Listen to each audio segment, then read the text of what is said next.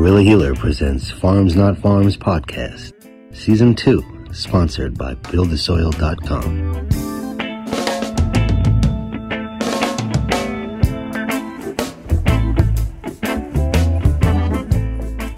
Welcome, welcome, welcome. Welcome to the Farms Not Farms podcast. I'm here today with a very special guest.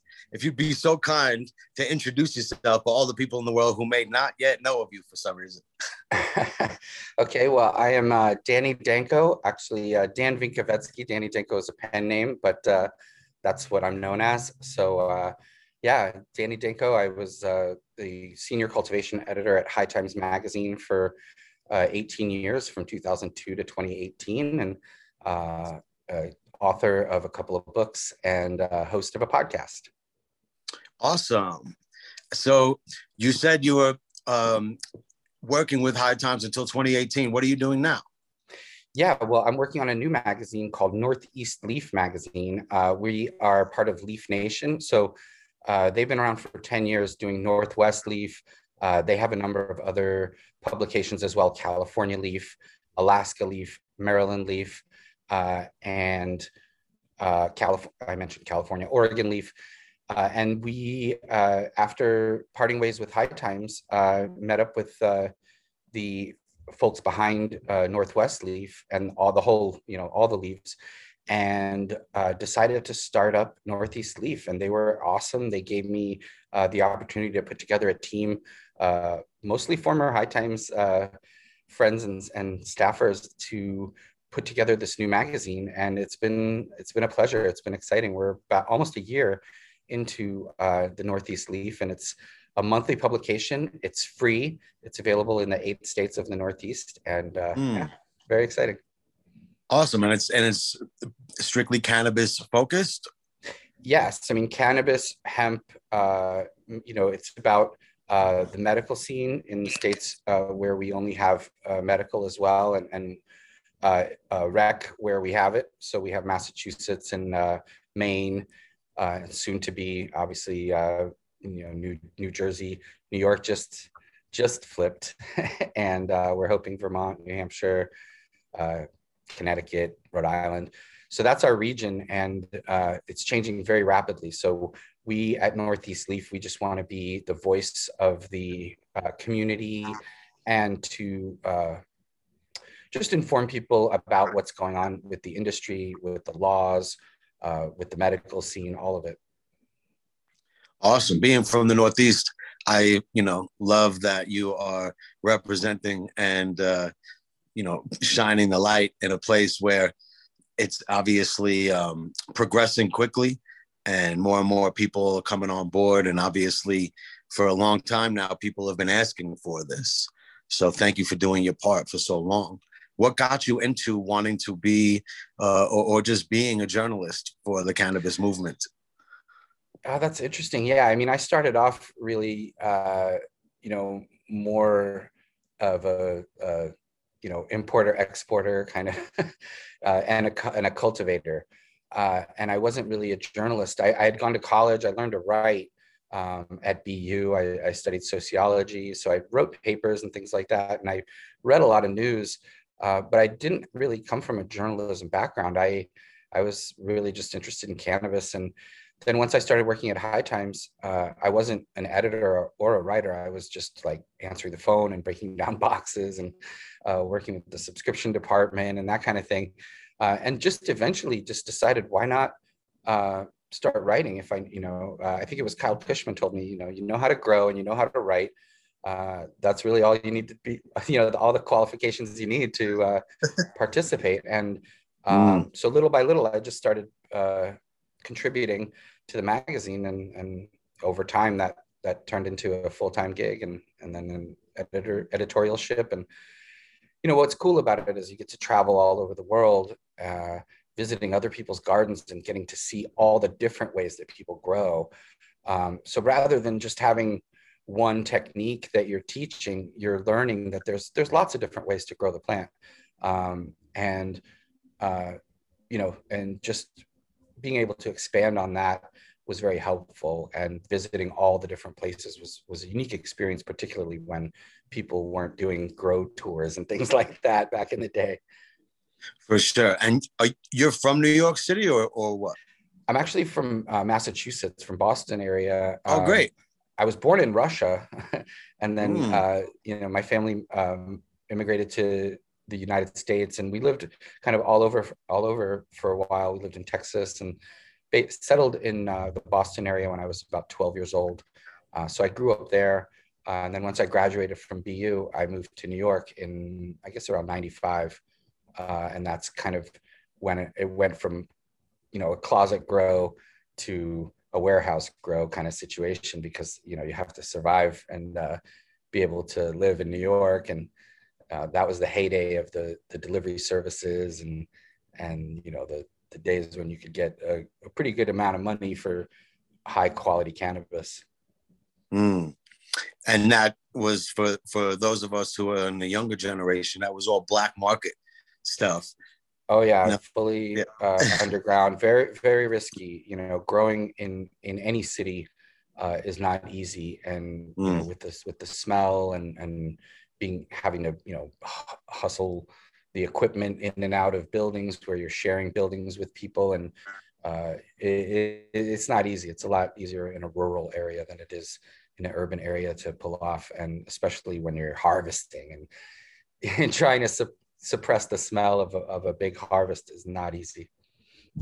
Very risky. So what is it like being involved with like an organization like High Times while at the same time doing what you're talking about? I mean, obviously it must have a different level of stress that comes along with representing to the world, as you know, as well as doing what you got to do. Yeah, for sure. I mean, during the period of overlap when I was like both growing and, you know, working for the magazine and traveling and all of that, definitely very stressful. But at a certain point, the job sort of took over, which is funny because originally I got the job to sort of be a cover job for what I was doing in the underground, and ultimately had to give up on the growing for a while because I was traveling so often. I mean, almost every month I'd be gone for a week or a weekend, and you really can't grow successfully and go away that often. Talk about it. Yeah. I mean, you know, a successful grower is typically a hermit. You know, they spend most of their time at home. A lot of the time in the grow room looking at their plants, and it's really solitary work, and it's you know, basically the long story short is eventually I kind of had to scale way back down on the growing, and that definitely contributed to reducing the stress level. And at a certain point it's like, you know, it was like everything I've done is way in the past as far as that's concerned. And now I'm free to say and do whatever I want because I'm not at risk. Yeah, man. Well, you know, coming from one underground to another, you know, where we come from, I would just say thank you for doing your part and helping the world get to where we are, because you know, every bit of a contribution creates the sum of, you know, is a part of the sum of the whole. And you guys have done a lot, you know, and people can say whatever they want about High Times. The fact of the matter is that High Times has been a humongous driver of the cannabis movement for a long time, and just backbone in many ways, you know, keeping things in the conversation. So salute for that. And of course, for moving forward in a direction that you feel, you know, fully aligned with, especially bringing it home and shining a light on the Northeast and New England. And that's really, really awesome. Now, for me, you know, obviously we love herb, and there's many reasons why we're involved in this. For me, my whole life changed when I started seeing it work medically. And being involved in this for so long, and being involved in different areas of, you know, the plant, let's just say, you know, have you been more excited? Have you seen stories and you know, you've traveled the world. So aside from seeing amazing growers and beautiful plants, do you hear these other sides of the world, you know, coin, where people are actually benefiting from the health actions of the plant? Yeah, I mean, 100%, you know, so I got to say, like, in those early days, you know, my motivation was I loved cannabis and, you know, primarily also financial, you know, like for survival. And yes. Then at some point I had an epiphany, you know, after reading Jack Harris, Emperor Wears No Clothes, and Shattered Lives by Chris Conrad and Mickey Norris, and just being involved, answering the phones at High Times. People are calling, you know, every day. I need a lawyer. You know, I just got busted in Tennessee, or you know, my grandmother is sick. What can I do to help her? So it motivated me at that point that this isn't just about me or financial benefits or anything. This is like a healing plant, and it's got a message for us. And that's when I kind of dedicated a lot more of my energy to legalization effort, to being part of, you know, Normal and things like that. And also encouraging people to grow. That was always the thing, was to overgrow, grow. Because the more cannabis in the world, the more medicine for the people. And, you know, in the 80s, we knew of droughts where there was just no cannabis at all.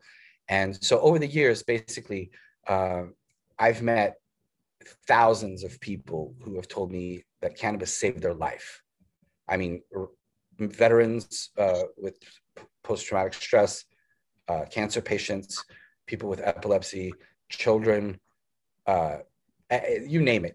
And I know you know this, of course, as well, but like it you can't help but be moved by those stories. And when you hear them over and over, and when you see it with your own eyes, it's so inspirational and so motivational that I couldn't not do something about it. You know what I mean? I had to do something about it. And I mean, people are in tears talking to you, telling you about whatever it was, however it was that cannabis saved them. Yeah. And in ways, the large and small. I mean, think about all the small ways that it saves us, just keeping us from flipping out on someone, you know, like that's just a tiny little way that it helps, you know, or just in allowing us to savor a sunset or a movie or a song. Those are the minor little ways. But then you see the big ways where people are actually, you know, fighting cancer and treating symptoms. And it's, yeah, I mean, at a certain point, it became a mission, and very much, you know, the mission of my life, really, something I dedicated my life to. Aside from, you know, friends and family, it's the most important thing in my life. And it is very gratifying to see, you know, some level of freedoms arise, but we got a long way to go. What would you like to see? I mean, I'd like to see cannabis, as you mentioned, like treated like medicine, from that aspect where, you know, people's insurance would cover the price of their medicine. I'd like to see farmers markets where I can purchase farm grown, local mom and pop cannabis from vendors in my area that are producing it in a sustainable way, you know, biodynamic, organic, all those things. You know, I'd like to, you know, sun grown cannabis. I'd like to, you know, and that's not to say there shouldn't be dispensaries, or, you know, that's fine too. If people want to go and purchase from a dispensary, that's fine. But I want to be able to go to a farmer's market or a co-op and pick up a jar of cannabis or some concentrates or edibles or tincture. And I'd like to be able to grow my own. I'd like to be able to go to consumption lounges where I can consume with like-minded people. And I'd like to see all the prisoners released immediately who are in jail for nonviolent cannabis offenses. I'd like to see all the records of anyone expunged. So yeah, I mean, I feel like I could go on and on, but there's so, you know, the changes that we're making. I'm not stopping you. The changes that we're making are state by state, and they're positive, and things are happening, and eventually there will be a national change, you know, a federal change. I don't want that federal change to be Schedule 2, where pharmaceutical companies take over cannabis and it becomes another farming product. I mean, I love cannabis flowers. I love cannabis concentrate. I don't want to only have like sublingual tablets or sprays or patches. You know what I mean? I want to be able to smoke a joint if I want to smoke a joint. I want to see other countries. I mean, there are countries in this world where you get the death penalty for cannabis. That to me is just unfathomable, that there's places, you know, like Indonesia or many other countries where you could be shot or electrocuted to death because you use cannabis. I mean, it, to me, today. It's today. Yeah. And it's just unfathomable. I think that's such a disgrace to us as a species, you know, humanity in general. So, you know, that's what I'd like to see. I'd like to see real, true freedom for the plant and the ability of people who want to use plant medicines to heal themselves, for people to be entirely free to do it, and in fact, encouraged to do it and subsidized to do it. You know what I mean? If you're going to help us pay for pharmaceutical drugs and medical procedures, then there's no reason why insurance shouldn't pay for cannabis. Danny Danko's dreams, ladies and gentlemen. Yeah. Well, I mean, we're on our way. I don't want to discourage people. We are on our way. We need to keep the politicians' feet to the fire. We need to make sure our voices are heard. You know, the social equity program, like the New York program, is incredible. I mean, we at least on paper, we'll see how it talk about it out. If you will. Well, on paper, what it looks like is all of those things I just mentioned. I mean, there's social equity, not just in words, but in deeds, where actual funding, 40% of the money that's taken in actually goes back to benefit communities that have been adversely affected by the war on drugs. And I think that's super important. And I think the people need to be in positions where they can be in the business without the hurdles that you have to jump through, you know, at this point, you know, big business is obviously involved, and there's these multi-state operators. And so that's important, you know, equity and ways for the mom and pops to be able to compete with these big organizations. Consumption lounges, incredible. I mean, I think we're ahead of almost every state when it comes to that. So that's really exciting. The expungements and the prisoner releases is happening as well, which is good. The dispensaries, we get to keep the medical side and rec, which I think is great, because in some states we've seen rec come in and really destroy the medical program. So I'm glad that there's that as well, that there's those two sides, so that if you're a medical patient, you can grow more plants, you can carry more cannabis, you don't have to pay as much taxes, you have a variety of products that may not even be available on the rec side, like FICO and RSO and things of that nature. Are they capping? Are they putting THC limits on rec, and they're going to keep it different for medical? Is that why that's going to be the case, or they're not allowing oils for rec? What's the situation there? No, I don't think there's really much restrictions on THC levels or oil or anything. I think really the benefit of keeping a medical card is the ability to grow more plants if you need more medicine, the ability to have more medicine. And I think it's similar to Massachusetts, where you don't have to wait in line with rec patients. You have a separate line. Sure. You pay less for the product, you pay less in taxes. Here too, in Colorado. Yeah, right. So that's that's good. Because in Washington, for instance, they had a very favorable medical program, and the rec program came in and really decimated it. And I think, some of the California patients and growers would tell you a similar story about California. So, that's important to maintain medical rights. Just because we're allowing adult use does not mean that the patients are left behind or that they have to suddenly now enter the rec market, So that's great. And we, hopefully it'll be the law that people use in the future for other states, because so far, at least on paper, it looks really good. There's home grow too as well. I should mention. How many plants are people allowed to grow? Adults allowed to grow? Six per person and 12 per household, which isn't a lot of plants, but the reality is they don't.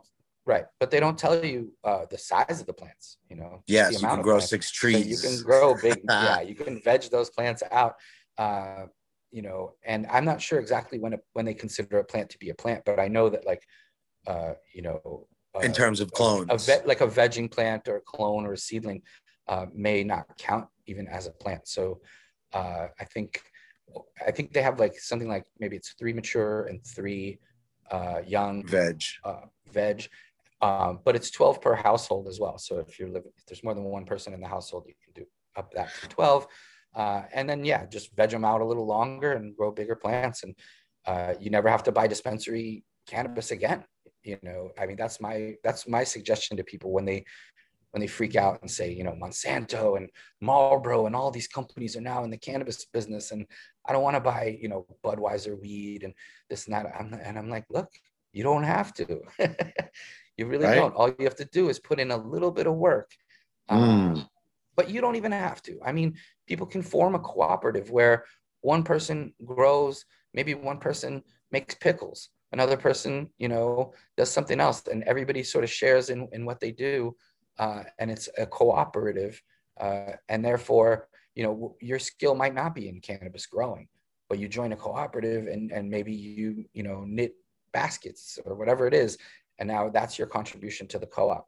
And the grower's contribution is the plants that they grow. Because honestly, with 12 plants, you know, every 3 months, you're growing, you know, it's more than one person can smoke for the most part. I mean, maybe not me and you, but the average person, you know, it's more than smoke. So why not share? There's no law against sharing it with friends and family or donating it to patients. I think that's an important thing too, just to kick down where, you know, you grow a pound and, you know, you only need a half a pound. So you donate, you know, a QP to the veterans, a QP to the, you know, the medical patients or whatever it is. All of that is allowed now. So that's really exciting too, I think. And for people that are worried, you know, about corporations taking over cannabis, like I said, you don't have to worry if you just put in a little bit of work. And you know what? It's also fun. Like, you know, people forget, but like, you know, it's a really fun hobby that actually pays off. And there's nothing better than creating your own medicine. I mean, it's therapeutic just to do that. And that's before you ever even consume it, which is even more therapeutic. So I think, you know, that is really important to me, that the ability to grow your own. And there's states where it's legal and they can't grow their own. Like Washington, for instance, you cannot grow your own cannabis. It's still a felony. But you can go to the store and buy it. They let their cannabis program be run by their liquor department. So I think that they had some issues with that from the beginning. And ultimately, it's like, no, you're not going to compete with our liquor stores making all your alcohol at home. You can only have, you know, which is weird because I think we're allowed to make like 500 beers a year or something like that.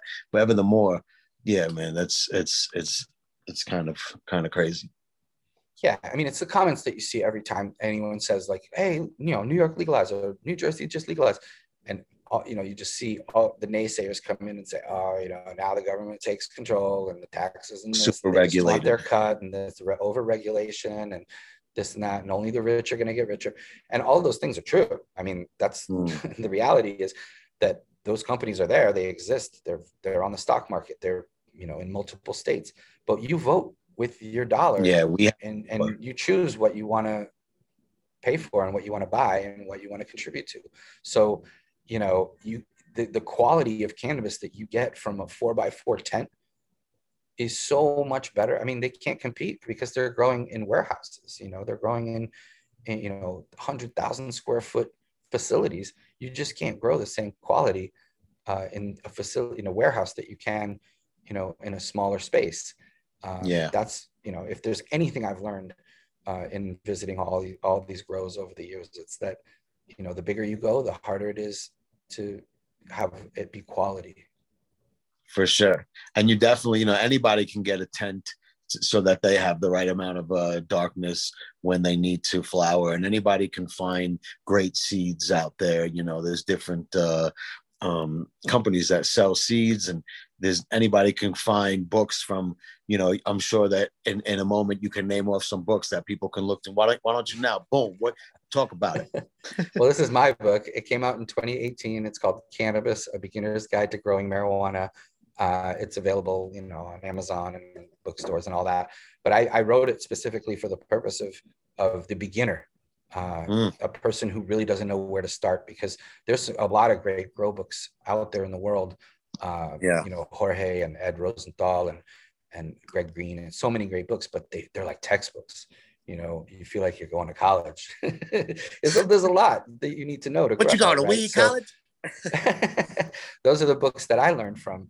But they were a bit intimidating in a way, because they're so dense and they're so packed with info. You thought you had all this stuff to do, and it's I know, you know, it was scary, but I tried to break it down to just the basics. So it's certainly not comprehensive, but it has a little bit of everything you need to know and enough to get started. And then, you know, after you've read the beginner grow book, you can delve into some of the more dense textbook style stuff of my colleagues and peers. But I wanted something more entry level. So, you know, it's illustrated, you know, it's like, you know, it's pretty simple to understand, you know, and it's just a little bit of everything. So that was a lot of fun, and it's been selling great. You know, even now with the pandemic, like I feel like more people are interested in home cultivation.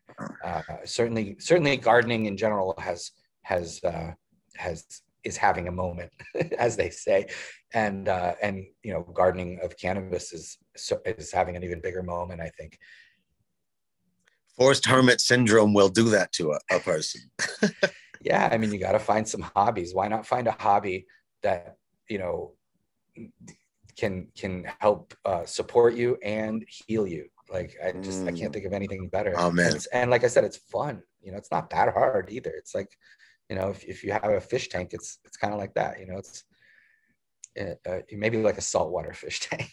It's a little more complicated than your average, you know, freshwater fish tank, but somewhere in between the two. But it's fun, and you know, it's really cathartic.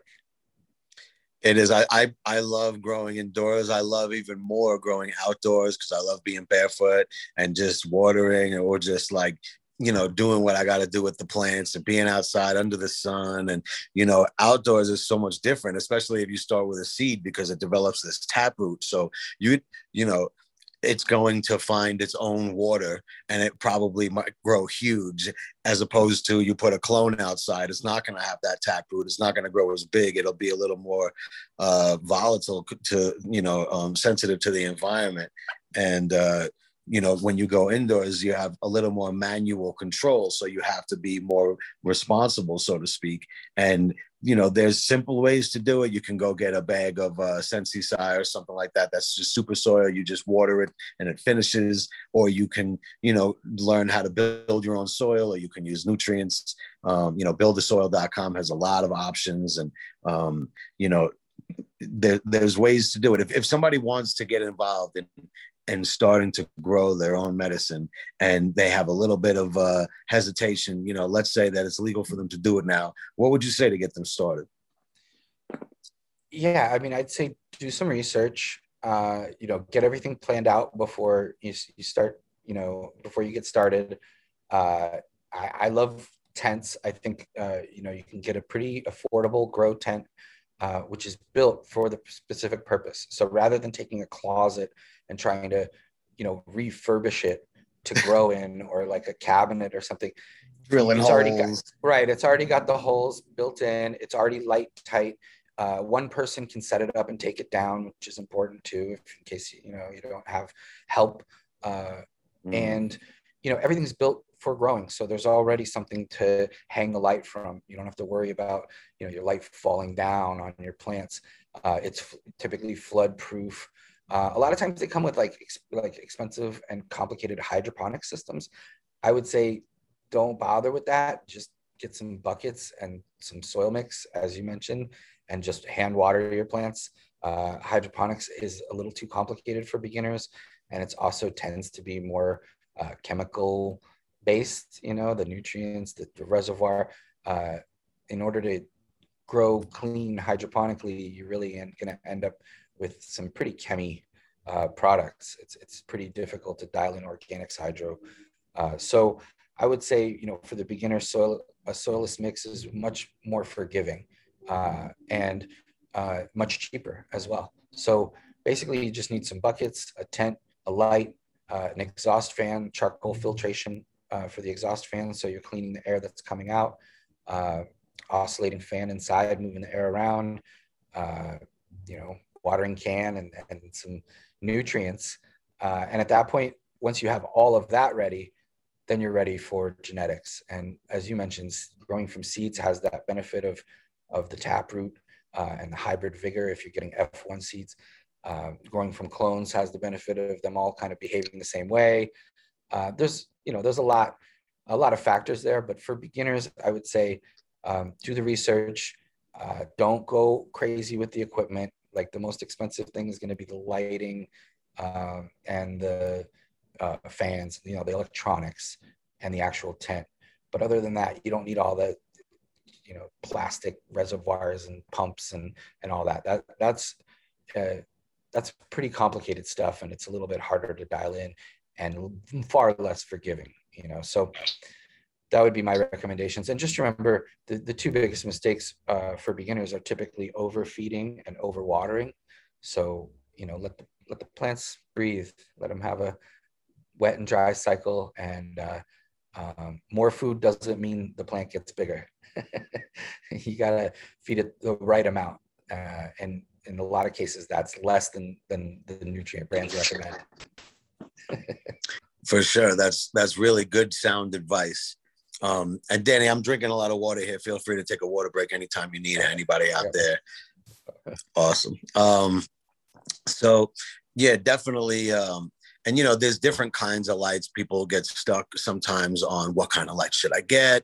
And, you know, I don't know if you have any considerations there for what somebody can start with that simple. Of course, I think once again, buildthesoil.com has options. You can check it out. Also, make sure you get a nice timer so that you can have your cycle for your plants. You know, it's like outside, the sun's coming up and down, and the trees in the forest knows what to do. And then things, as the seasons change, they know what to do. So that's one of the ways that we can manipulate the plant cycles is through the timing of the life cycles. But yeah, what would you talk about in terms of somebody thinking about lights for inside?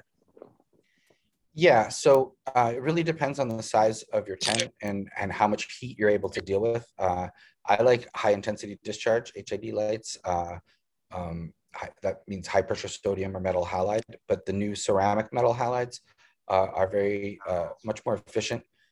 So I like ceramic metal halides when it comes to HID, but they do give off a lot of heat. So if you don't want the heat issues, there are some amazing LED light emitting diode lights out there that have improved greatly in the last 10-15 years, and actually gotten more affordable. I mean, originally they were very expensive and also kind of hit or miss tech wise, but now now LEDs are really there are some amazing ones out there and very efficient, don't produce a lot of heat, don't use a ton of electricity, and so that's really, I think, the future of any kind of indoor growing is going to be with LEDs. I'm just old school. I like the HIDs. I like the high pressure sodiums. I remember the days of the parabolic reflectors, and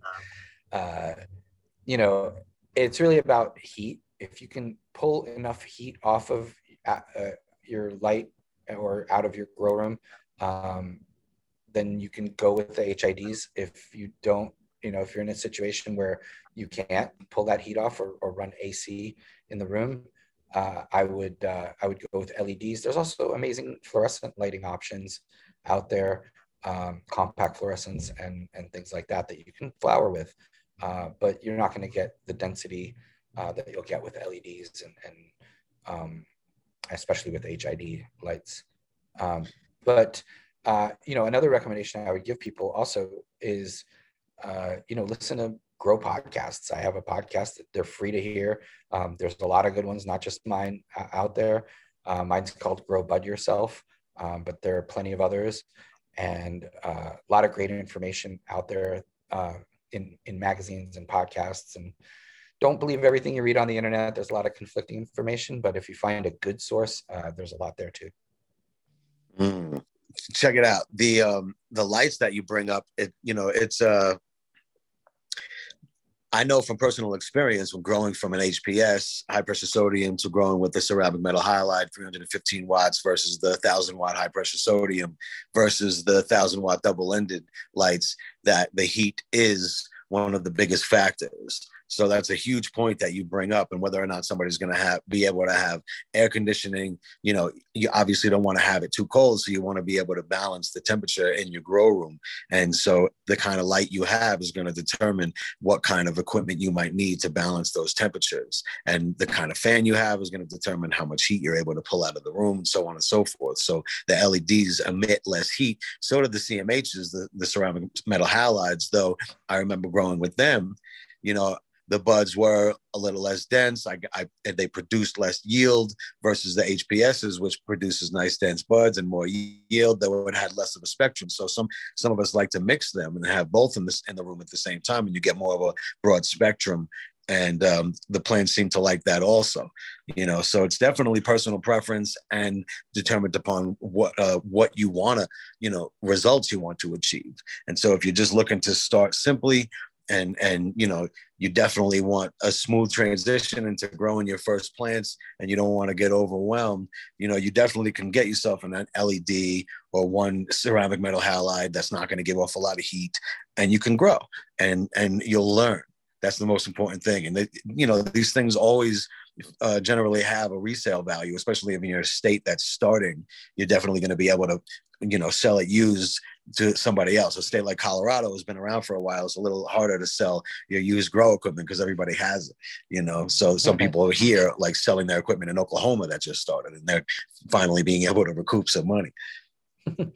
Yeah, for sure. I mean, I just launched a website, actually, Danny'sGrowTents.com, where you can actually get grow tents and LED lights and everything. Nice. Right there, if people want to check it out. I mean, there's a decent amount of different sized options there.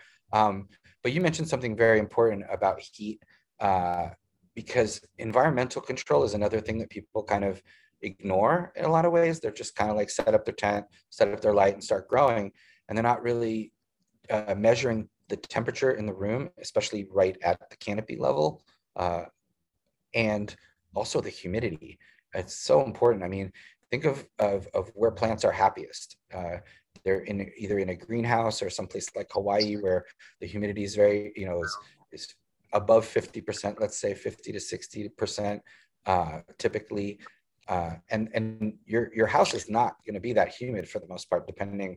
I mean, most of our houses are much drier than that with the heat on, and especially with the grow light in a tent, it's going to dry that air out very quick. So you might need a humidifier. You might need a dehumidifier, you know, who knows? It depends on if you're in Colorado, you might need a humidifier. In Northern California, you might need a dehumidifier. So that's where environment becomes very important too, controlling the environment. And it's something a lot of people ignore when they start growing, but at their peril, because if it's too dry or too hot, the plants will die or they'll just stop growing. So it's very important to control environment. Mm. And yeah, that's why one of the reasons why people use CO2 in their room is because, and you can get a bag or you can get a tank and flow it in from the ceiling, because it likes to fall. And so that helps the plant withstand a little more heat, basically. And, you know, they say that it also, you know, potentiates, helps maximize yield. And it's good for the plants, and plants are able to soak that in. And all these things might be overwhelming to you, but at the same time, there's dials that we can grab a hold of if we want to really dial in our room to the point where we're so happy we want to share our medicine, or where we're just like, you know, we're taking pictures of it. And we're probably going to take the pictures of the first things that we grow anyway, and we should, because anything that you produce is a miracle. You know, and thank God we're allowed to be doing this. And we're so blessed that A, we could talk about it, because that, you know, I know I have friends in different parts of the world that are huge activists, though when they're home in their country, they have to be very careful about what they talk about and how they talk about it, because they will be taken away, and God willing, they won't, and they're protected. But, you know, I feel like you have something to say on this. Yeah. Well, as you mentioned, like taking pictures and all that, take notes too, you know, take notes, you know, everything, the date, you know, the temperature, the humidity, everything. And that way, you'll be able to go back and look and see what might've went wrong, what went right that you want to duplicate. And the next time, what you might want to change. But don't think that you're going to remember all the details and all that. We used to have to do that because we didn't want to take notes when things were much riskier. But now we have the ability have a calendar set up, you know exactly the date that you planted your plants, know the date that you put them into flower, all the information, just keep track of it. That's very important. Bro, Biggie said it best, you know, relax and take notes while I take totes of the marijuana smoke. Yes, indeed. Yeah, I'm here in Brooklyn where the paint murals are the biggie. Hey, I'm actually releasing a 10 Crack Commandments remix called The 10 Crypto Commandments. And that's coming real soon to a theater near you. It's going to be a music video. Pretty excited about it, actually. Nice. Perfect. The Crypto Commandments. So, yeah, tell us, like, obviously you're into Northeast Leaf Mag right now, and you're getting that off the ground, and you said you're a year in. Congratulations. So what's the focus with the mag, and what are you looking to do in New England and beyond? Yeah, the focus is the cannabis community and industry, for sure, of the Northeast. We are, I mentioned the 8 states earlier. Yeah. It's a free magazine, so we distribute through dispensaries, through head shops, even, you know, a few other spots, breweries and coffee spots and things like that. And basically, you know, we have like bud tender of the month, strain of the month, concentrate of the month, topicals. We do company profiles. We have like Cannabis 101 kind of situations for people, because I think there's a lot of people that are just dipping their toe, you know, now that it's legal, and, you know, they're dabbling, you know, there might be seniors who might have smoked in the 60s and 70s, but kind of gave up, started families, and now they're returning to it because as an alternative to alcohol, to tobacco, to even caffeine and sugar, cannabis, you know, it will add years to your life, right? We know that. Whereas those other things are poisons that take away from you, you know, your life. So I think, you know, the people that want to make that intelligent decision to replace those harmful poisons in their life with healing plant medicines like cannabis, I think they're interested, but they don't necessarily know. They don't, you know, walking into a dispensary for the first time could be very intimidating. So I think, yeah, some of those people, we want to educate them to know, okay, you know, you don't just walk in and buy whatever the highest THC level flowers are, you know, that might not be the best flowers. There might be, you know, something on the menu that is doesn't have, you know, the highest level of THC, but is much more in tune with what you need for your particular needs. So, you know, we want to educate them on what concentrates are, you know, what, you know, how they're made, what the difference is between something like a BHO and a solventless rosin. You know, that's very important, because I think, you know, people just see a product in a package and they don't know how it was produced or what it, you know, what it entails. And I, you know, especially for medical patients, I think very important to know what went into the products. So we you know, we're just trying to educate people and let them know not only about what's available product wise, but also what's going on politically. So we have news, we have a pretty prominent news section. We try to cover every state every month if we can, if there's something that's happened. And obviously lately things have been happening very quickly in the Northeast. So we've been covering the news. We have our website, leafmagazines.com, where that encompasses all the different, you know, leaf magazines that I mentioned earlier from all the different regions and states. And then we also have, you know, all our social media, Instagram, Twitter and Facebook and all that. So yeah, very excited about the Leaf. You can subscribe to the magazine now as of like yesterday at subscribe.neleafmag.com. So because you can only pick up the magazine in dispensaries and head shops in the past, we had a lot of demand from people because they were running out at the stores. You know, they get them at the beginning of the month, they get 50 or 100 copies, and by, you know, the middle of the month, they're all gone. So people have been writing us asking about subscriptions, and we finally got it all set up. So for just $6 an issue, they can get them delivered right to their house. So that's subscribe.neleafmag.com if people want to join up there. And yeah, we just want to be the voice of the region, or a voice. I mean, there's lots of voices, so I don't want to say the voice, because, you know, there's lots of voices, and we want to amplify all those voices. So we have patient of the month. So we talk about the medical aspect, and that is very helpful for us because we're the first of our state, you know, our Leaf magazines that has multiple states. So, you know, we are dealing with multiple different laws. So it's medical here, or it's rec there, or in particularly, like, let's say New Hampshire, there was really no, you know, no protection for cannabis people as of yet. So, yeah, we're just, you know, for me, it's a homecoming. Like I said, I grew up in Boston. I live in New York City for 25 years now. For me, this Northeast region, yeah, so it's New England and the tri-state area. New York, New Jersey, Connecticut. This region is my home. And, you know, as the industry developed in Colorado and California, you know, and we're watching that from the East Coast thinking, when is it going to get here? Now it's finally on its way. And I think we have the opportunity to learn from some of the mistakes that have been made, you know, regulation wise in some of the other states, and hopefully fix those so that those states can go back and change their laws too. I mean, like we mentioned earlier, that some of the states had flaws or over-regulation in their laws, but those can all be changed too.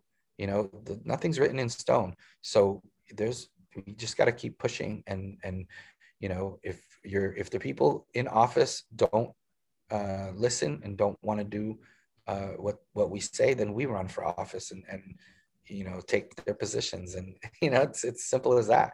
You know, and Colorado is a perfect example of that.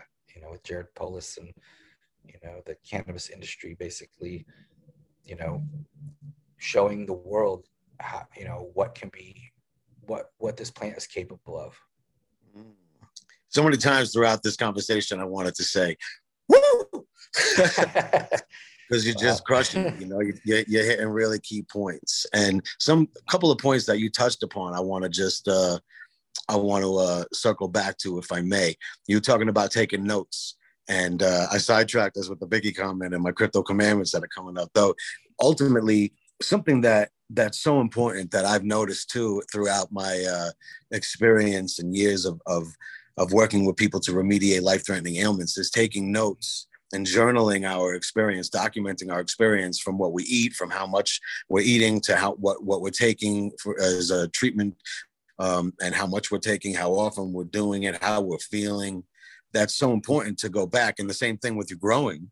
It's so important when you go back, we have a cheat sheet now to our success and or learning from our failures so that we can really optimize our experience and have our hands on these dials that we're talking about so that we can start applying this knowledge as wisdom and become and start to benefit from what we're learning. And so, yeah, it's you know, sometimes it's a pain in the ass to be taking notes all the time, though at the same time, when we're willing to invest in ourselves, we're the ones who win. So I just wanted to touch on that. And if there's anything you want to say in response, please. I mean, I agree 100%. I think, you know, it's, if you don't do it, you're kind of just flying blind every time. You know, you're just kind of hoping you remember. You're just hoping you remember. And yeah, that doesn't work out always for me.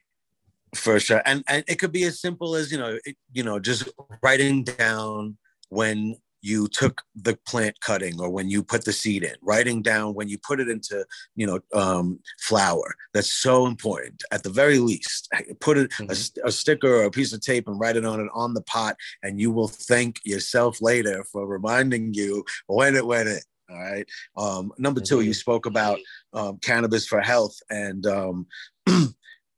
you said sometimes it can replace caffeine, it can replace sugar. And I just want to say my personal experience of taking substances or cannabinoids like CBD, which I know that it kind of helps me after if I have some sugar, it kind of turns on our sugar burning a little more. And just like THC is turning on our fat burning a little more, and it can help our body regulate these things. So our metabolism is a big part of our health, and connected to our immune system. And it's being communicated with our neurological system, and our cannabinoids interact with these major systems because our endocannabinoid system regulates these major systems. So I just want to bring that up and talk about the fact that any one of us can look up endocannabinoid system and check out why cannabis has the ability to work for us. And if you wonder why we talk about the U.S. government knowing about it, you can look up Patent 6630507 and understand that the government has known about the medical value, or at least documented the medical value for quite some time. And who knows how long that we've known about it, because it's been a medicine for thousands of years. So I just want to salute everybody who's, willing to talk about the truth. And we're here with Danny Danko, so talking about the truth is a big thing, big part of your life. And, you've been doing this in the face of adversity for so long. So thank you. You've been a voice of the people for a long time, and you're a good person. I met you in person, and I know your energy. And I could say that I'm happy to have you as a luminary on this show, to open up a window into who you are, what you do, and why you do it, because everybody has the ability to do what we love in a way that could help us, because you're doing what you love and it helps you. And then you're sharing what you love with other people and it helps us. And what's better than that? You're making magic by doing what you love. Man, I appreciate that so much. Thank you so much. For me, it's just about the plant. The plant has given me so much that I just want to give back and spread the word. As you mentioned, the endocannabinoid system, this is within our bodies. Many doctors do not know about this. It's just crazy. Talk about it. But, well, we talk about treating ourselves with using cannabis, but if you look at it from the perspective of we have an endocannabinoid system with receptors that receive cannabinoids, that means that people who aren't using cannabis are deficient in cannabinoids.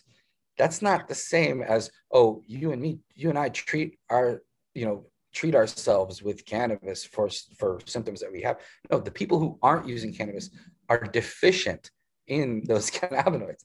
They are actually deficient. And that's an interesting way to look at it. And I think, years from now, when science looks back and they're going to look at cannabis, like Dr. Grinspoon said, as a miracle, like penicillin. And they're going to wonder how crazy we were and how stupid we were, for 70, almost 80 years, to holding ourselves hostage, throwing people in jail, destroying their lives, separating them from their families, killing their pets, invading their homes, all of the injustices, large and small, that have occurred, all to suppress a healing flower that you need in your body. You need it. The receptors want to recept. They're there for a reason. Babies have them. Breast milk has cannabinoids in it. I mean, look it up. It's not a conspiracy theory. I am not a kook. This is the reality. Google it and look it up. This isn't, don't believe me. Check for yourself. The patent exists. The cannabinoid system exists. And if you're not fueling your body and feeding your body with cannabinoids, you're deficient in them. I would love to say that, endocannabinoid, endogenous cannabinoid, something our body produces. So with that, I've come to understand, and, I'm always willing to learn something new and begin to understand things in a new way. So at this particular time in my life, the way that I understand it is that many of us have the ability to, or are adequately creating these endogenous cannabinoids for our endocannabinoid system to work adequately. Now, or efficiently. Now, with that being said, many of us are endocannabinoid deficient. Our bodies are not adequately creating these endogenous cannabinoids. So supplementing with this God-given or creator-given, nature-given plant cannabinoids is what we're designed to receive. These receptors are there to receive. And so we can supplement with cannabinoids to balance out our endocannabinoid system. And that's, something that, because not everybody uses cannabis and feels good. Not everybody wants to use cannabis. And not to say that if you want to use it or you don't want to use it, that doesn't mean that you need it. Though, and who am I to say what you need? That when we're talking about medically and scientifically, when we're talking about having some sort of ailment and being able to find the solution in something, there could be multiple solutions. They might have multiple impacts. They might have different,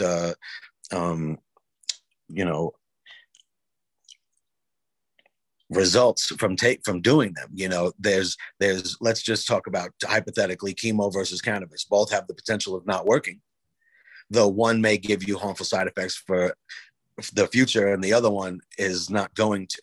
We haven't determined without pre-existing conditions that cannabis is going to kill you or give you harmful side effects for the future, and obviously, like I said, pre-existing conditions, everybody is different. And, so with that in mind, depending on your medical condition, you could have a number of reasons to look into that way further. And I'm not a doctor, I'm not treating you. So I just want to say, always, research for yourself and ask doctors for advice and look further, because you're so worth self-care. And individual care really is what it comes down to. And that's why, for me, understanding that utilizing different strains throughout the day for me is really important, because if I'm using the same strain in the morning that I'm using at night, I might not be able to get to sleep. If I'm using the same strain in the morning at night that I'm using in the morning, I might not be able to get to work. And throughout the day. And so, we don't always have to, we talk about beginners. Obviously, you don't want to overwhelm yourself. You want to start someplace and you want to figure out, okay, I like to smoke that between 5 and 7 in the evening. Anytime around that, I'm not too sure. And you only know that by really gaining experience, because experience creates an expert. So trial and error is key, and become familiar with your plants. Eventually, like us, I'm sure you'll be able to know your plants without even putting the strain name on it. But definitely when you get seeds, name your strains, name the one. If you have 10 seeds, say seed 1, seed 2, seed 3, and figure out which one is your favorite. Clone them all before you put them into flower so that you can save it and find your favorite one and say, I'm glad that I did that. And Danny, is there anything that you want to share at all? Like when you're walking around in the world and you're like, man, I really wish that people knew this, is there anything that you want to share on that? Wow. I think the most important thing, the thing that excites me, is that we've only scratched the surface of what this plant is capable of. And that's exciting to me. And even just in the last 10 years, the amount of developments, both scientific and, in our industry, are mind-blowing. And if you're talking 30 years, it's even more mind-blowing. Look at edibles and tinctures and topicals and all of these things that did not exist at all in any way, shape, or form. And so, as you mentioned, cannabis isn't for everybody, because not everybody wants the psychoactive effects, but there are lots of ways to feed your body cannabinoids without the psychoactive effects. And that's important to know as well, because you don't have to get high to use cannabis. Talk about it. I like to get high. I enjoy it, but there's definitely people out there that shouldn't or don't enjoy it. So, but that doesn't mean that they need to deprive their bodies, because there are ways of consuming cannabinoids without those effects. And better than most, of course, about that. But there's CBD, CBG, CBN, and so many, THCA and THCV. And yeah, you could even grow the plant and just take the leaves without putting it into flour and juice them. Put them through your juicer and you will get such amazing. Well, let me say, I've gotten such amazing benefit, and I've firsthand seen it, like somebody just doing that differently. and it really, really helping serious ailments. And so, you know, it's worth looking into. Dr. William Courtney is somebody that's put out a lot of research on raw cannabinoids and cannabis leaf juicing in particular. So I just want to mention that as well. Thank you for bringing that up, and please continue. I'm loving what you're saying. Yeah. I mean, it's just, the science that's going on now, the ability of, the studies to occur, even though it's still not very easy to get the funding or the cannabis or the, you know, all of it, you know, it's very difficult still. But in other countries, maybe easier. Israel and Spain have done some amazing studies on PTSD or just post-traumatic stress, or, you know, a lot of epilepsy. So again, we're just scratching the surface, and that's so exciting to know that there's so much more to learn. So I would just say that it's not just about getting high, although there's nothing wrong with getting high. And so for anyone out there who's a responsible cannabis user, don't let anyone ever make you feel any shame about it. Be proud, be excited. We're on the right side of history. And that's the important thing to remember, is that, we're on the right side of history. We are on the side of a healing flower, and anyone who's on the other side at this point is pretty much getting paid one way or the other, because there's really no true opposition except the paid opposition. And that's pharmaceutical, alcohol, tobacco, prison guard unions, police unions, the politicians. They're all way behind on the subject, but the majority of us, we know what's going on. Don't let anyone ever bring you down. There's nothing wrong with cannabis use in any way, shape, or form. So enjoy, keep it green. If you're a grower, look to the sun, look to the greenhouse.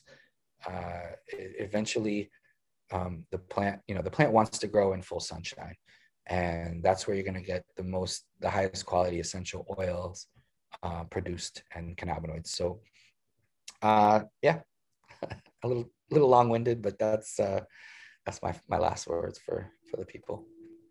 Well, sometimes we often need the wind for the chimes to sound. So I'm glad that, you got that wind in your pipes, and you're speaking my language. I'm sitting here just hearing what you're talking about, and just really honored to be a part of bringing forth this message to our world, because this plant has been so important for me in my life as well, and allows me to continue this journey in a way that I feel connected with. And, it's bigger than me, it's bigger than you. And we see this as we move throughout the world, and it brings so many of us together in peace and harmony. And the fact that it has health beneficial implications, and there's research on PubMed and the National Institute of Health and so on and so forth. Like I said, patent 6630507 exists. Check it out. Become familiar with being a sovereign individual means recognizing our ability to respond to our abilities, and that's being responsible. And we all have that ability in some way, shape, or form. And if not, then we are going to help the next person, because we've already helped ourselves, and we see they need help. And so when we all work together, it's a little less impactful on everyone, and it's so much easier to keep each other up. And so cannabis allows us to create that insight. That's why we come together more on it. And, without being preachy, I'm just going to say that I'm grateful for this plant. I'm grateful for you. And what? Now I have one more thing to say. Please. If that's all right. I want to tell people out there, if you, or if you have friends or family or anyone in your life who is struggling with opiate addiction, alcohol abuse, pharmaceuticals, anything that's hurting them, please, I urge you, even if it's post-traumatic stress, whatever it is, I urge you to consider cannabis, or urge your friend or family member to consider cannabis, because you can save their life and you can improve their life. And that's the most important part of what we're trying to say, is that you can add years to your life and make those years enjoyable by using cannabis instead of those poisons. So please, please, please consider it. Thank you. Thank you for bringing that up. And I just want to add, if I may, that it could help a lot of us know that we don't own anybody else. Just to keep this in mind, obviously, we probably already know this, that we don't own anybody else. Nobody's going to tell us what to do and how to do it. And so with that in mind, when we want to help somebody else, perhaps it could be somebody who we love dearly, somebody we're very close to, that, you know, we all, as being sovereign beings, have the ability, thank God, to make our own choices. So, you know, just keep that in mind, because not everybody's going to do what we want them to do. Not everybody's going to adhere to the research that we now believe once we have been, you know, once we feel educated. And what it comes down to is harmonizing between the two. So how do we have an effective conversation? What's the correct form of communication? What's the right frequency so that we can harmonize? Because somebody has to be interested in what we're talking about. Somebody has to care about what we're talking about in order to register it and digest it. And then somebody has to believe in it in order to want to do it. So all these things have to take place in order for us to actually have an impact on potentially, you know, helping. So I just, you know, throughout the years of being involved in these kinds of situations and becoming, and I'm very passionate about what I do, and I'm here to tell the truth, you know, the whole truth. And, you know, at the same time, I have to remember that, you know, the truth does not, is, you know, the truth is paramount, though harmony is more important. And especially if somebody is like going through it, you know, we don't want to have a stressful conversation. We want to have a very easy conversation. We want to remember the situation they're in, and we want to really figure out how, you know, we can be an inspiration. Because when we turn on our light, more often than not, we turned on our light because we saw somebody else turn on their light, and we want to turn on our light. We're like, wow, this is amazing. Now I just want to share this. And so let's just be mindful of everybody else's situation. And I just want to say that too. And Danny, I'm not, you know, like, if anything at all, like it comes to mind, feel free. And I also will just want to add this one question in, you know, general conclusion. What is your contribution to our world? Huh. Wow. Yeesh. I mean, I hope that my contribution is that I've spread the word about the healing flower of cannabis and plant medicines, because plant medicines also include psychedelic ethnogens and psilocybin and things of that nature. And sometimes it takes one of those for those people that are struggling to come around, you know. So help me. I hope that I've been a messenger for the plant. That's really it, you know. I mean, I hope that my friends and family know that I love them, and that, you know, I cherish them, and that really those are the important things to me. It's and I just hope that, you know, that things continue progressing forward even long after I'm gone, so that, like, my kids and their kids will live in a more just and a more healed world that's just more compassionate and empathetic towards people and animals and the planet. You know, I think we're all connected. I'm not a very religious person, but I can't, you know, if there was a religion for me, it's nature, it's the earth, it's the trees, it's the you know, the mycelial system that is underneath our feet, you know, that yes, it's the breathing planet. It's the way it's able to regenerate. It's a compost pile, you know. I worship a compost pile. You know what I mean? I love the ability of our planet to do what it does. Yeah, that's you know. And so we're all connected in that way, and I think that we need to feel that more. And I think that that's something that plant medicine helps us with. Just to slow down. I think people buy books, self-help books, and they go to psychiatrists, and they do all these things to try to be in the moment and not be thinking about the future or the past or whatever it might be. And these are plants that do that for us. They put you in the moment, you know, and they're here for us to use. There's a reason. There's a reason that one mushroom tastes amazing and another one makes you feel like you're connected to the planet. You know, there's a reason that this plant makes people feel good and heals their bodies, you know, and their minds. So just, we got to keep searching for the reason, and keep your mind open, keep your eyes open, and remember, no one's an expert. You know, we're just scratching the surface. So there's so much more left to learn, but tread lightly, treat the planet properly, treat the earth with respect, and you know, hopefully we'll get there. We'll evolve at some point and become better. But you know, that's what I hope my legacy is just to I hope I pointed the way in the right direction, along with many others that are past and gone now, that showed me the direction. So I'm just trying to show everyone else that this is the way, like they say on The Mandalorian. You know, plant medicines are the way, plant healing is the way. And it's as simple as that.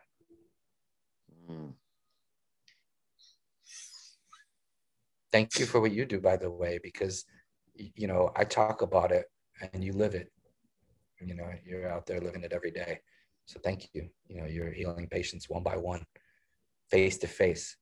And that's priceless and very special. You know, it's an amazing plant. And thank God we have access to it. And, you know, you brought up a lot of good points about this, the fact that there's people in prison today, that there's people who will get killed today for having a trace amount of it. There's, you know, we're very blessed. And, you know, I've seen people die who haven't had enough. I've seen people die who had a little bit and died happier.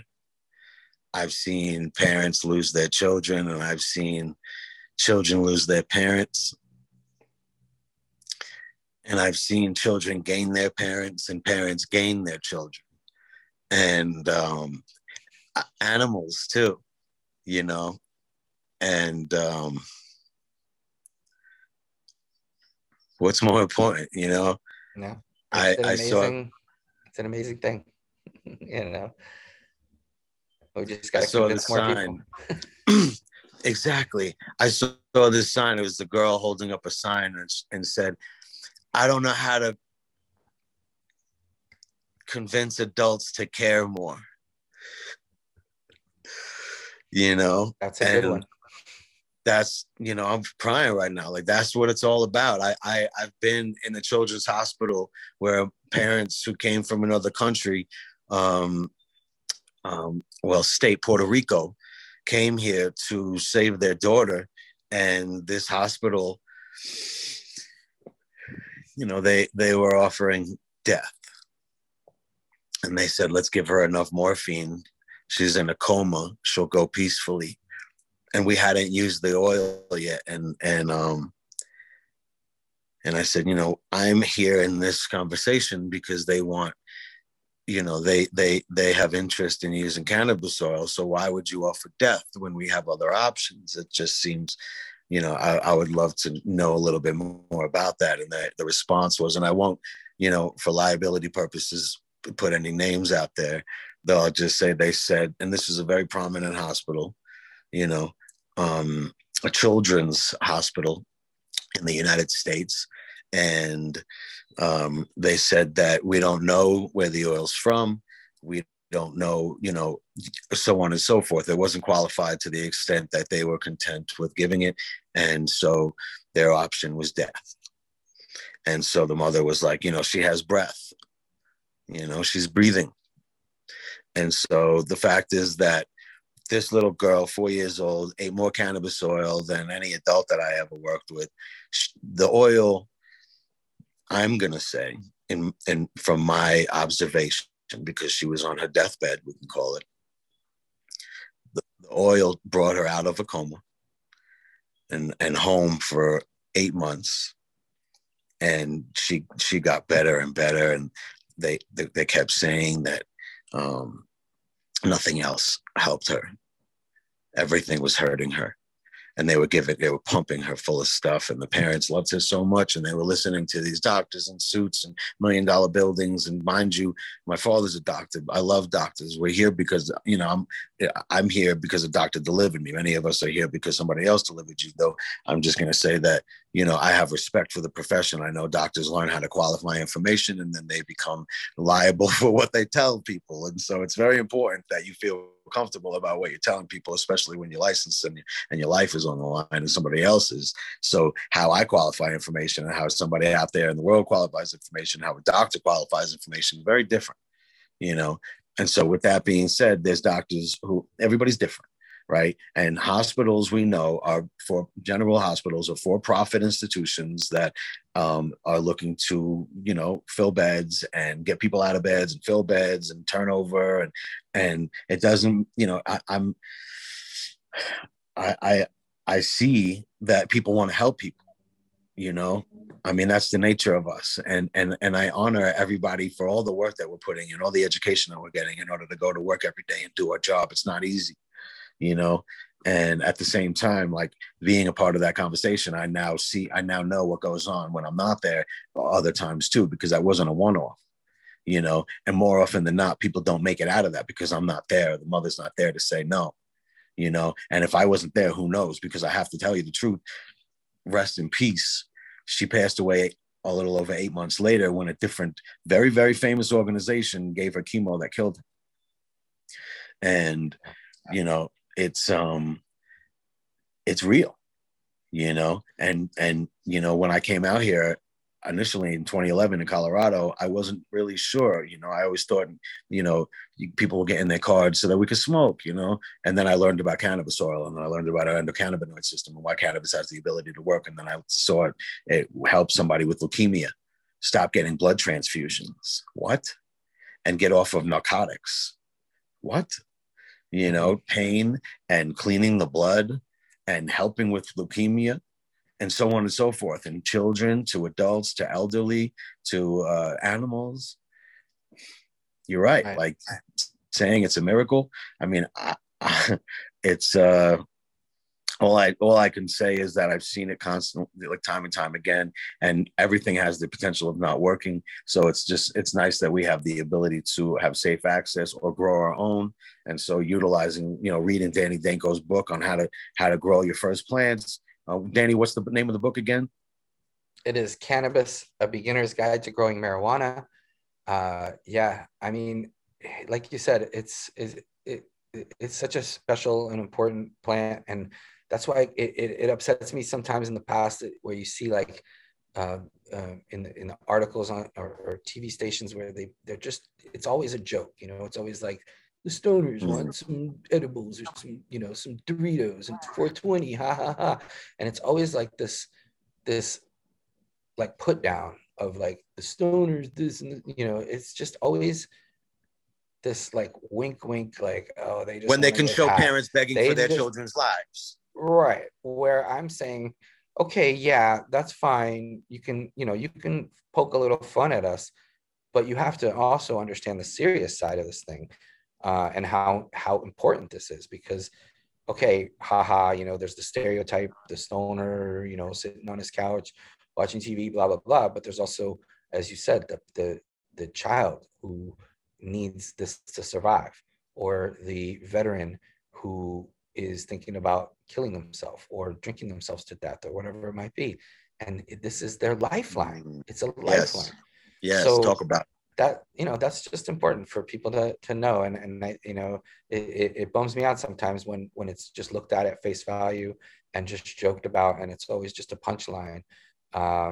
You know, that's not to say we don't have fun. We have fun, you know, obviously our parties are a lot more fun than the prohibitionist parties, you know, and we enjoy ourselves because cannabis helps you to enjoy things and savor things and enhances things.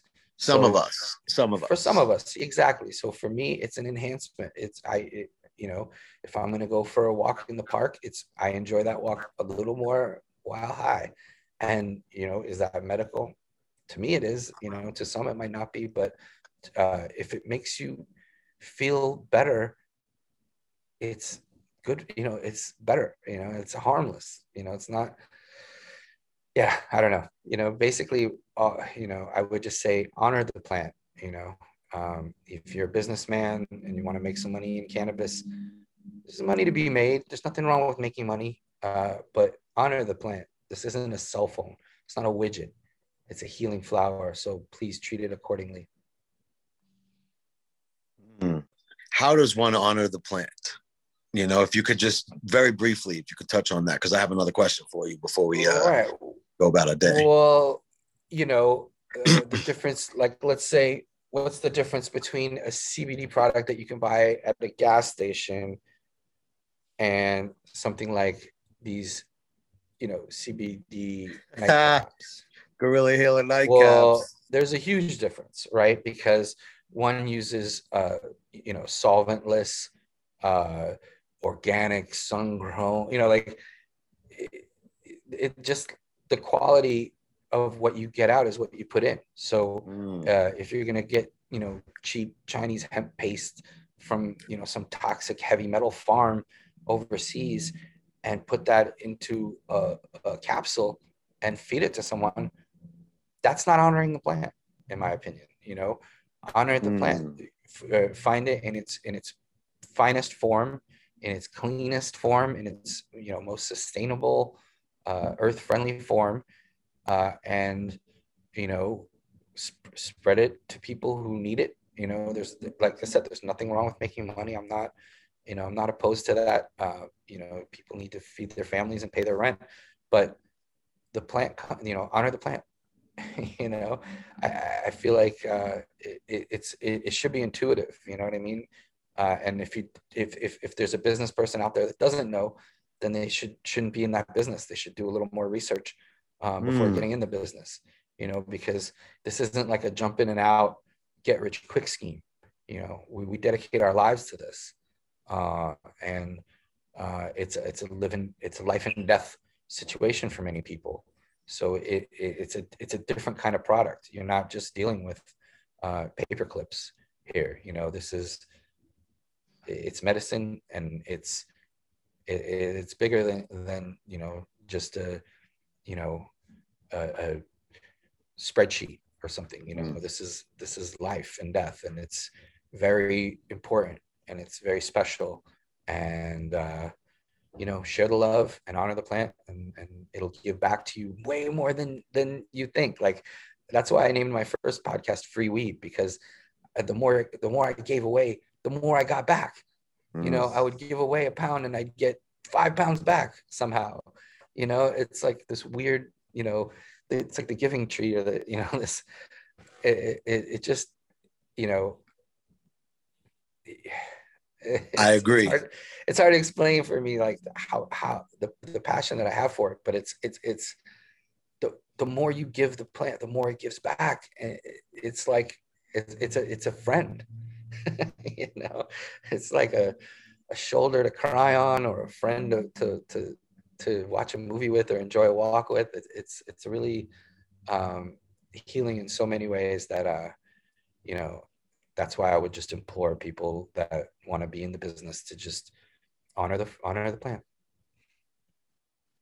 Well, thank you for that. You know, it's important we know how to do things. You know, that's the thing. Like when I said I came out here and I thought people just were using the these channels to get high, and then I started understanding a little bit more about it as well. There's other, you know, not to say that people aren't, just, you know, and not to say that that's not medical. You should be able to determine what you need for your, you know, medical journey, and you know, that's medical sovereignty. And with that being said, understanding, especially if somebody's getting into this business, or if somebody wants to be able to retain the rights or obtain the rights, you know, achieve safe access, you know, possibilities, to look at the semantics of how the politics are being played out. So if we're talking about the fact that cannabis is a Schedule I drug, and we're talking about legalizing it, that's,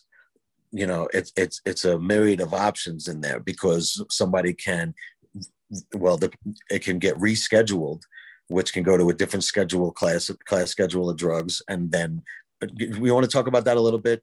Yeah, I mean, I think it should be descheduled. Yeah, there's no schedule that cannabis belongs on. Not everybody understands what that alcohol is. Alcohol is not on a schedule. Nicotine is not on a schedule. And those are far more harmful. So I put cannabis in the class of herbal supplements.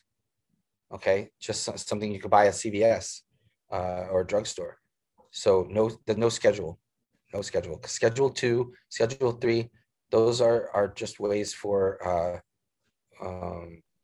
ways to pharmaceuticalize cannabis. So basically, there will be no smokable cannabis out of our hands. You don't make Tylenol at home. There's no smokable cannabis on Schedule 2 or 3. Those are, capsules, tablets, patches, maybe tincture, but nothing. No rigs or rolling papers are involved in that sort of thing. So, I'm not a big fan of changing. I mean, obviously it's a step in the right direction because Schedule 1 is ridiculous. Schedule 1 is no medicinal value at all. So granted, it is a tiny step in the right direction, but I don't think it's the step that we want. I think we want to take a big step, which is descheduling. And I think there is some impetus for that. I think there are some politicians on board with that understand cannabis just does not belong on the drug schedule at all. It's like, tea, tea affects you. It has a psychoactive effect. I mean, it makes coffee's the same. I mean, caffeine is a strong drug. I mean, it's what about stimulant. Salt? Have you ever brought up salt being one of the most toxic? It's on every very harmful every table in every restaurant we go to. If we ate the whole thing, we get critically ill or die, and yet we're trusted to buy as much as we want any time of day. Nobody's going to question it, and we're trusted to use as much as we want. Nobody looks at us like we're crazy, and we need it, right? But it can kill us. And you get cannabis, which wouldn't kill us, and especially in this tiny amount that salt will kill us, guaranteed, if you eat enough. And it's a tiny, it's relatively small amount. I feel like we could be trusted with these kinds of things. We're trusted to sell cleaning products that we're not drinking. Yeah, I mean, cannabis is among the safest products out there. You know what I mean? It's very benign. So I don't think it belongs on any schedule of a narcotic, because it's really not a narcotic. It's like a healing herb that has effects, psychoactive effects, but so does St. John's wort. So does, caffeine, which comes from, a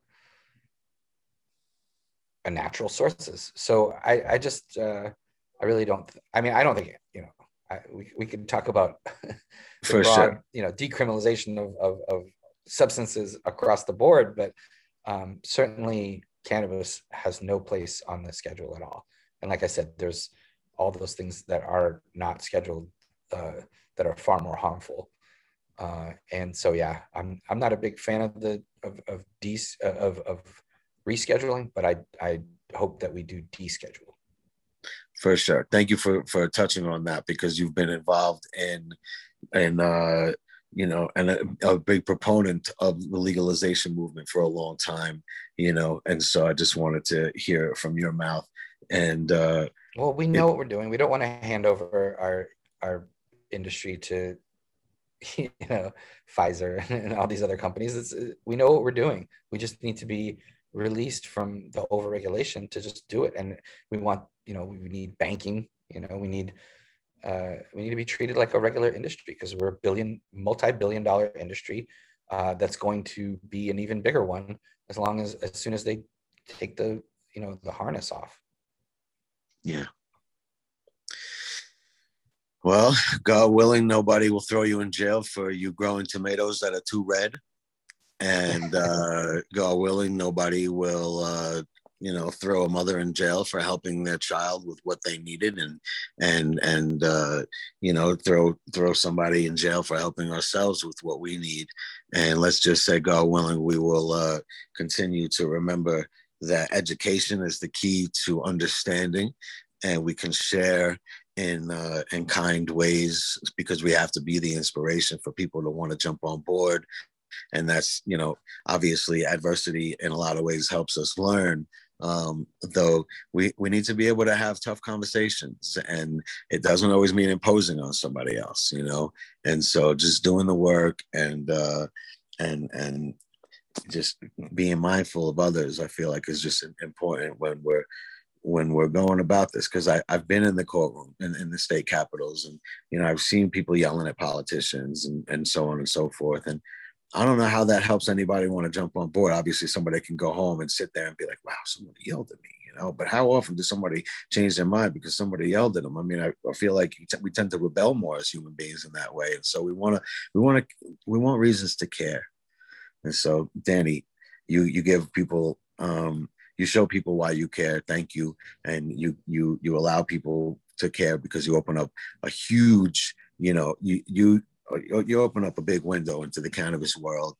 And so definitely I support everybody out there following Danny's projects, and we'll list them off, and you know, keep in touch. It's been a real pleasure to share some time with you again, and do this work and for the right reasons. So thank you for being a luminary in the community. And as always, we share conclude this episode. In fact, let's just say you can get those nightcaps at guerrillahealer.org. It's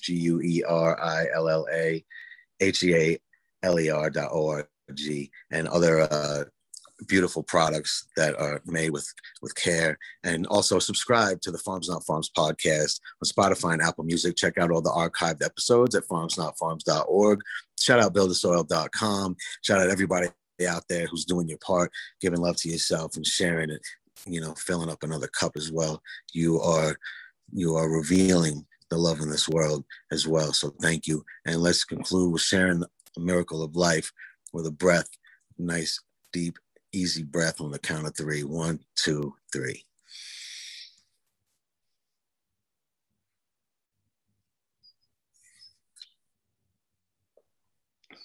Danny, thank you so much.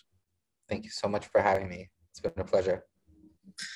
It has. May you stay protected and keep spreading the message of this beautiful plant and health and prosperity. Thank you. Love.